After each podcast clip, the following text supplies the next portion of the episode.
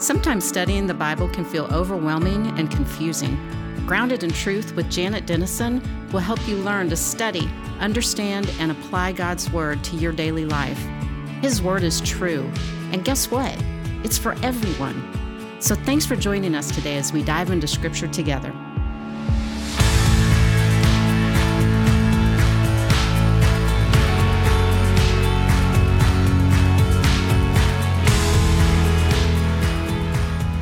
Welcome to Lesson 21. It's from Romans chapter 12, verse 9 through chapter 13, verse 7.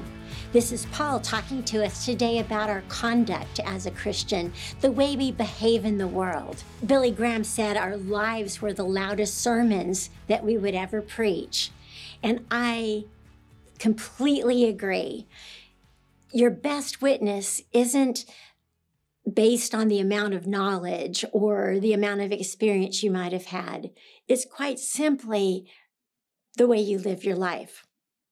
And so Paul has transitioned in the book of Romans from teaching Christians about their salvation to teaching them how to live like a person who's been saved. He urged Christians to offer themselves, their lives, as their witness, their sacrifice to God, because that is how we worship Him. To do that, we can't be conformed to this world, but instead we need to be transformed by the Holy Spirit within, who transforms our thoughts and our minds. And we're renewed in a way that we can live a life that pleases God. And so we know then what it means to do the will of God because we know the will of God. And then he concluded, we concluded last week's lesson by saying, now that you know what you're supposed to do, Paul said, and now that you know you've been uniquely gifted to serve God, do that. Just do that. And he picks up from there today. He said we were supposed to humbly view ourselves with sober judgment according to our faith. He said that all people were uniquely gifted. Paul taught the key was to serve God with and through the spiritual gifts that we have been given through God's grace. And then finally, he said, don't just know what you're supposed to do, do those things. The next subheading in the NIV translation of the Bible describes the next section of scripture as love in action. If someone were to ask you, what should the Christian life look like?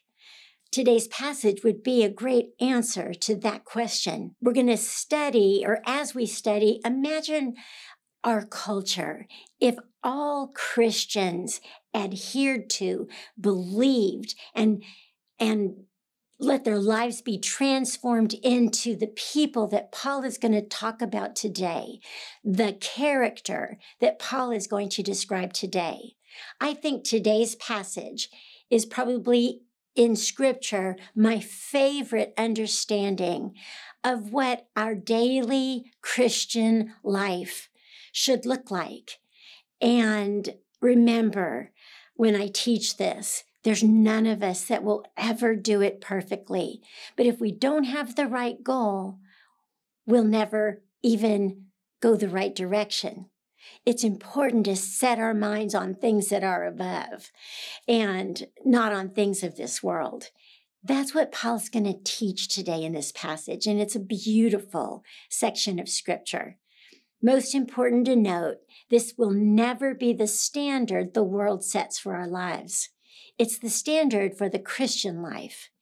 And Paul's always had higher standards for his kids. So, as God, honestly, think about it as a parent. If you're a parent, don't you kind of have higher standards for your children than you do for everyone else's? And so, uh, it's just the way of life. God has very high expectations of who we can be if we just yield our life to His Holy Spirit's leading.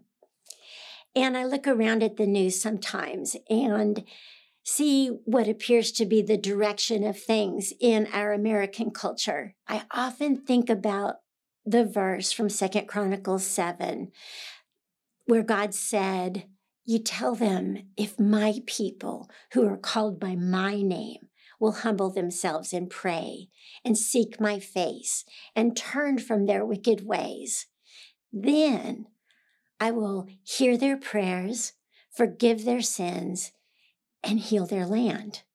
But I've always taught the three most important words in that whole passage are the first three.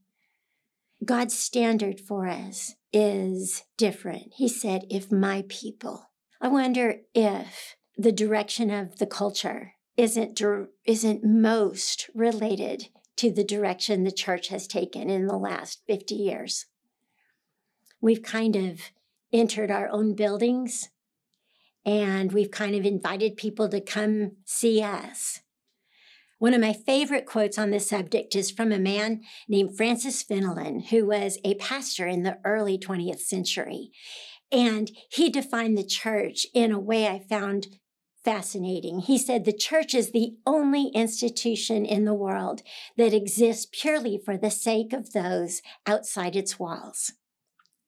And the reason I think that matters is because that is the purpose of the church. But have we lost that sense in our culture today? Uh, that, I believe, is what Paul is trying to speak to today. Our standards are different. We exist for the sake of others. And I think the problems in our culture today are largely because the church has stepped back from the culture today and not invaded it as an army like we were supposed to. We're to be in the world, but not of it. We think of the not of it nowadays more than we think of the fact we're supposed to be in the world. So imagine what Paul is about to teach as what should be our Christian reputation in our culture. This is what the Lord would want for our lives. This is the witness, the sermon our life is supposed to preach. Paul begins in chapter 12, verse 9, saying, Love must be sincere. I just pause there. For my entire lifetime, the greatest uh, slander, I think, or the most common slander in, of the culture against Christianity is that we're hypocrites. And they're right, we are. Who's not an actor at times? In the Bible, the word hypocrite literally meant putting on a mask and pretending to be someone you weren't. It was a, a word taken from the stage, the acting stage that was so popular in the Greek culture. Paul says our love must be sincere. He says, hate what is evil, cling to what is good, be devoted to one another in love, honor one another above yourselves, never be lacking in zeal, but keep your spiritual fervor, serving the Lord. Be joyful in hope, patient in affliction, faithful in prayer. Share with the Lord's people who are in need. Practice hospitality. If that was who we were, if that that Paul has just written described what people thought Christians were in our world today, wouldn't that be an amazing witness to our culture? We're the ones who sincerely care. We're the ones who love with the love of Christ, which is so much greater than our own. It's okay to hate what is evil. It's good to hate what is evil. But it, in order to do that, we also have to cling to what is good. We need to trust that what the Bible says is good. Some of what we've lost in our world today is this notion that somehow the way we feel is more important than what God has said is true. Our feelings will change. God's word never does. Hate what is evil, but cling to what you know is good. God's word is good. Be devoted to one another in love. And remember, Paul is writing to Christians. What if the church was the place where when people entered, they would know there was always someone there that was going to truly care about their life, truly care about them, that was devoted to being their friend, be devoted to one another, honor one another above yourselves. We don't fit ministry into our time frame or into what we feel like we have the capacity for. If someone needs our help, they actually are the person that is supposed to come first, not ourselves. Never be lacking in zeal. There is nothing I hate more than to walk down the hall of a church and look into a class of people that I see with glazed over eyes and a teacher that is droning out a passage from the Bible. It just causes me to cringe. We should never be apathetic about our faith. I know we all get there, and I know it's my job to be excited about God's word, but it's not just that. I really do care about teaching the word of God. I really know it is the thing God made me to do and the thing that I believe will help people the most. I want to teach with spiritual fervor, not because it's an act, but because I really believe that what I do makes a difference. You should feel that way about whatever it is you do in your life. Again, what's your giftedness? What has God created you uniquely to accomplish? Do that thing with great fervor, knowing that you're working for the Lord, not man. That's a verse from Colossians. Be joyful in hope, patient in affliction, faithful in prayer. All of us should be joyful because we are never without hope. No matter what happens in this world, it's only for this world. We know that heaven is our eternal existence, and what happens here is not going to harm us there. Be patient in affliction. I think that is one of the things I most need to pray for personally in my own life. I don't think I'm by nature a patient person. And so I work at being patient in God's strength. When things are wrong, I want to fix them. I want to speak to it. Sometimes it's better to absorb some of the affliction than it is to react against it. How do you do that? You're faithful in prayer. Pray about it, and God will give you what you need to be patient, to be hopeful, to be joyful. And then share with God's people who are in need. This doesn't mean to share with everyone, and I'll probably step on some toes with this one. It's a personal conviction of mine, but for everyone, you need to pray.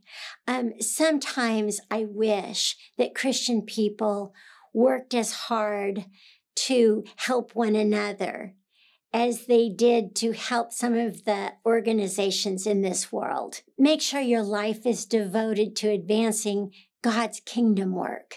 And yes, that can be done through secular institutions. It absolutely can. But don't ever serve secular goals in the doing of that. Always be sure that your service has a kingdom purpose. Help the Lord's people who are in need practice hospitality.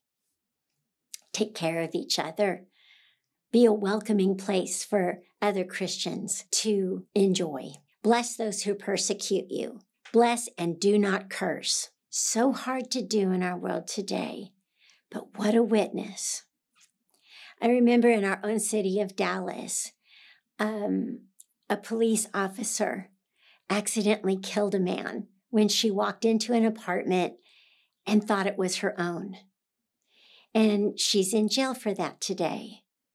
But I'll never forget the power of the victim's brother as he spoke from the stand and forgave her for what had happened, offered forgiveness, God's forgiveness. It's a powerful moment, and I think it spoke to everyone. The only way to bless people that persecute you and not to want to curse them is to do that through God's leadership, God's heart, God's compassion. Sometimes we try to act out of human compassion and it's not doable. And that's when we are being hypocritical and say things that we don't really mean. However, when we bless people that wouldn't necessarily deserve our blessing and refuse not to have revenge, that's one of the best ways people see God in us. And that's why Paul says, do that, live that way. It's good for Christian conduct. Rejoice with those who rejoice, mourn with those who mourn. Have compassion, not, and compassion means to feel with, to feel those feelings of passion with. That's what the word literally means. Feel with them. Understand with them. Live in harmony with one another. Do not be proud, but be willing to associate with people of low position. Do not be conceited. That last phrase almost sounds conceited. When we talk about people of low position, hear that from a first century mindset. To live in harmony is to work together, everyone working together, to be willing to serve in whatever category you're called to serve, whether you think it's worthy of your position or not. Do whatever needs to be done, regardless of who you think or what you think you're supposed to do.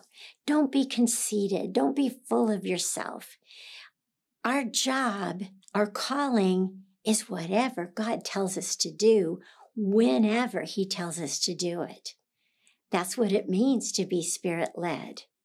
And God will bless that kind of commitment to Him. That is what He means when He says, offer your bodies as a living, daily sacrifice to whatever God wants to do. As we've gone through all of this, what in your own heart and mind has given you a sense of conviction.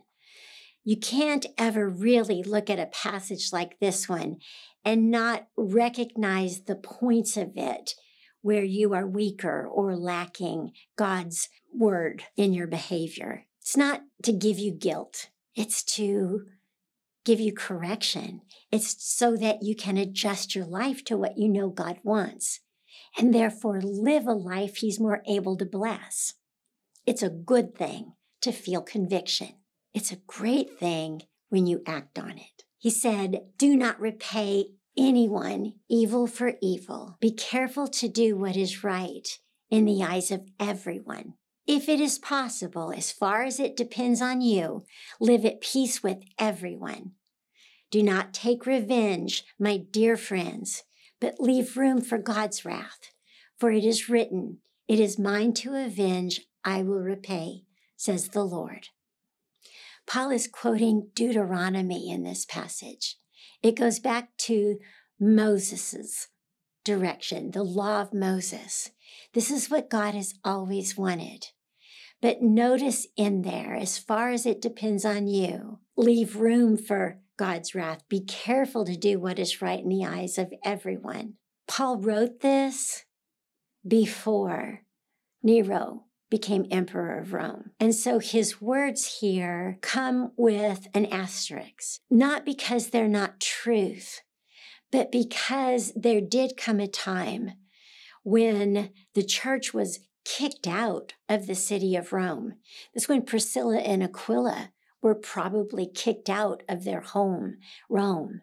But God redeemed that, remember, because it was Priscilla and Aquila who came to know Paul making tents and eventually went back to Rome and are probably key to establishing the church there.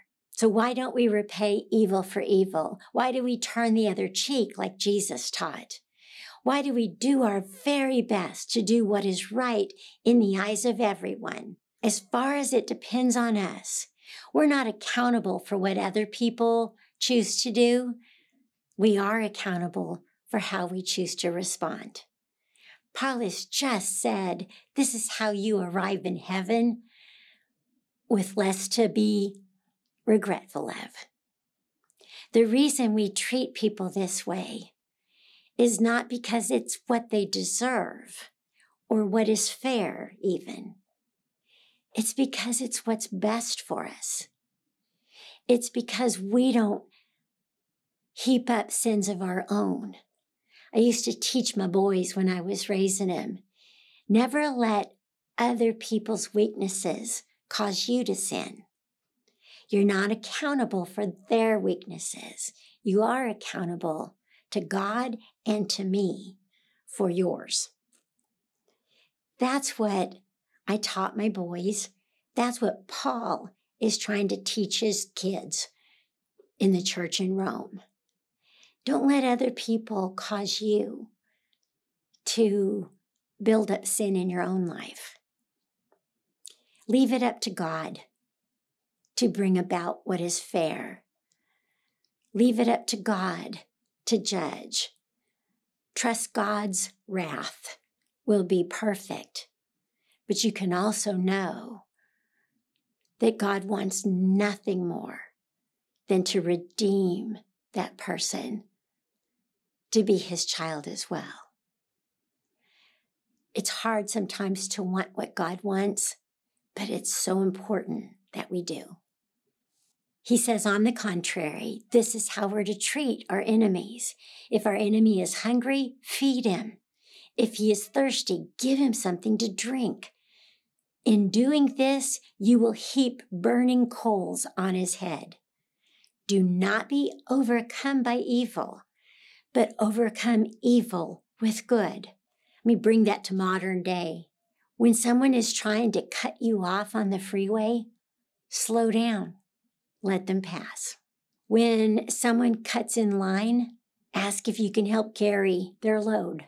Try to know them. Respond to the wrong things in this world as best you can with the highest standards of God.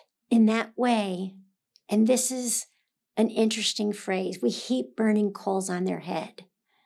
Think about it. Think about how you felt when you made a mistake and someone reacted in a way that was grace personified. How did you feel right after? Even if you didn't show it. When Paul said, You heap burning coals on his head, it was an ancient Egyptian punishment. When someone was found guilty in Egypt, they were handed a tray of burning coals and they were told to walk around asking for forgiveness from the people they had wronged with that tray of burning coals on top of their head. This was a picture of what Paul was saying. So, what's Paul's solution for all the troubles in our culture today? It's to live so much higher that the world can't help but notice. And even if it's grudging, give us their respect. That's the way the church will impact the culture. Last week, I quoted from John Wesley. There's a, a story known to be true that happened during the Great Awakening. It was actually a time when things had come to a low place in our own American culture, a time after the roaring 20s, and the culture was not good. And the church was not having an impact. And then there was the Great Awakening, a return back to the literal teaching of God's Word. And there were great tent revivals. And John Wesley was among the great preachers. One time, a man who worked in the coal mines attended the revival and his life was changed by Jesus. And he had a problem when he went back to work. He had always directed his donkeys that worked in the coal mines with him with really foul language that he no longer wanted to use. And unfortunately, his donkeys didn't know what he was asking them to do anymore. It's a picture of the fact that sometimes God changes small things in our lives, but they have a great impact on everything else and everyone else because everybody laughed when they noticed that. God does want to raise our lives up to be better. Paul writes, Let everyone be subject to the governing authorities, for there is no authority except that which God has established. The authorities that exist have been established by God. Consequently, whoever rebels against the authority is rebelling against what God has instituted, and those who do so will bring judgment on themselves. I don't have enough time to apply this passage to our culture today. There are times I cringe at what I see some Christians calling the God and country mentality of their interpretation of what it means to be an American. I, in my head, picture the man who roared into the Capitol building illegally that day, wearing a shirt that said, In God we trust. And I remember my heart breaking when I saw that displayed across the internet. We are to respect authority. We are to live at peace. We are to honor the position even when we don't think we can honor the person. We are to let our language and our attitude be godly, even when ungodliness is legislated in our world. We aren't to scream in anger. We're to influence with love. Rebellion is the consequence of not living according to God's standards almost all the time. Paul goes on to say, for rulers, this is so important, rulers hold no terror for those who do right, but for those who do wrong. Do you want to be free from fear of the one in, in authority? Then do what's right, and you will be commended. For the one in authority is God's servant for your good. Doesn't our culture need that today? There will always be authorities who do evil. Paul would be killed by the same authorities he's calling the Roman church to obey. We stand up against authority when the authority stands up against God's truth. When the choice is between God and the world's authority, we must choose God. But when we can, we do whatever we can, however we can, whenever we can, to respect and honor other people while constantly teaching God's values. Rome was a sinful and secular regime, and Paul said, Your best witness to them will be in the way you live your lives. And in 313, Constantine passed a law that enabled Christian churches to live without fear. But it would be 240 years after Paul wrote these words that these words came to fruition. Paul says, If you do wrong, be afraid, for rulers do not bear the sword for no reason. They are God's servants, agents of wrath to bring punishment on the wrongdoer. I want to say that to our world. If you're stealing from a store and you get hurt, you should have expected things could go bad when you went into the store to steal. When you race your car down a street, you should expect to get a ticket for exceeding the speed limit. We should expect those in leadership to punish wrong choices. We should expect that. We should want that. Yeah, there will always be some that overextend that and abuse that. And yeah, we should expect them to be punished as well. But if we do wrong things, we should expect things to go wrong as a result. It's always been that way. It will always be that way from the truth of God's word. So we submit to authorities not only because of possible punishment, but also as a matter of conscience. Paul says, don't do right because you're afraid of getting punished. Do right because it's the right thing to do. It's easy to confuse passion with conviction. They are two different things. Our passion should be the result of our convictions. And when those two things separate, things go wrong. And so, in our culture today, breathe that in. Your passion isn't rewarded by God unless it's born from biblical conviction. Paul goes on to say, This is also why you pay taxes, for the authorities are God's servants who give their full time to governing. Give to everyone what you owe them.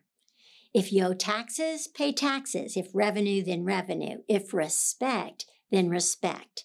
If honor, then honor. So, why are taxes such a great illustration for what Paul's teaching? Because my dad used to say there's really only two guarantees taxes, and death.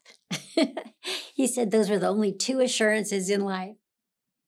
They both have a 100% uh, rate. It seems like I don't want to pay my taxes sometimes. It's a lot of money. But truthfully, I don't want to live anywhere else either. So I pay what I owe. I don't do it joyfully all the time, but I pay what I owe. Do the same with honor and respect. There are some of our officials in this world that I wouldn't enjoy shaking hands with. I don't even enjoy listening to them sometimes, and I really don't enjoy some of their choices. But even if I can't respect the person, I'm called by God to respect the position. It's an important tenet that Paul's teaching for our Christian conduct. I close with this. Oswald Chambers wrote one of the most famous devotionals of all time called My Utmost for His Highest. And in that, he says, when a Christian jealously guards his secret life with God, his public life will take care of itself. If we will jealously guard our personal relationship with God Himself, then our public life will be lived as an overflow of that relationship.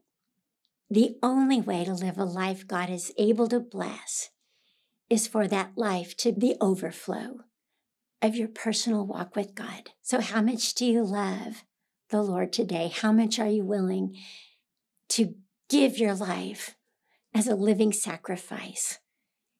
To make that offering to God. It is our spiritual act of worship. And that life that's lived from the altar of sacrifice is the life that will change this world. Remember that when the doors to the church open and you go in next time.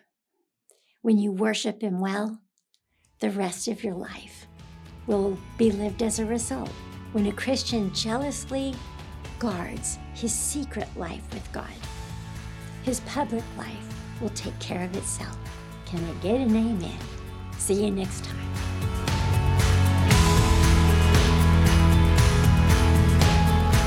Hi, everyone. Thank you for listening today. If you're anything like me, you know that life can sometimes get in the way of our best intentions to study God's Word consistently. So make sure you hit that follow button whenever you're listening to this podcast, and you'll never miss an episode.